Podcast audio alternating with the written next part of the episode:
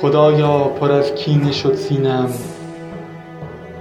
چو شب رنگ درد و دریغا گرفت، دل پاک روتر از آیینم. مگر پشت این پرده آبگون تو ننشسته ای بر سریر سپهر؟ به دست اندرت رشته چند و چون، فرود آی از آن بارگاه بلند، رها کرده خویشتن را ببین. گزارشگران تو گویا دگر، زبانشان فسرده است یا روز و شب، دروغ و دروغ آورندت خبر. کسی دیگر اینجا تو را بنده نیست، در این کهنه محراب تاریک بس، فریبنده هست و پرستنده نیست.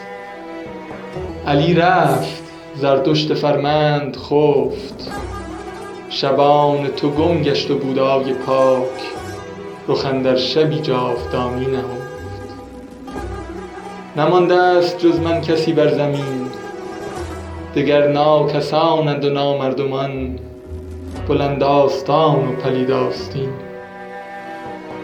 همه باغها پیر و پژمردند، همه راه ها مانده بی ره گذر، همه شمع و قندیل ها مردند. اگر مرده ای جانشین تو کیست، که پرسد که جوید که فرمان دهد؟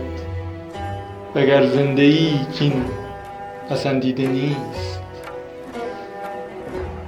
مگر صخره های سپهر بلند، که بودند روزی به فرمان تو، سر از امر و نهی تو پیچیدند؟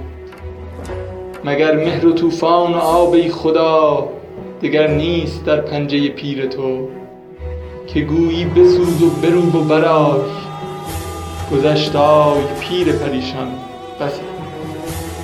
بمیران که دونند و کمتر ز دون، بسوزان که پستند و زان سوی پست. یکی بشنو این نعره خشم را، برای که بر پا نگه داشتی زمینی چنین بی حیا چشم؟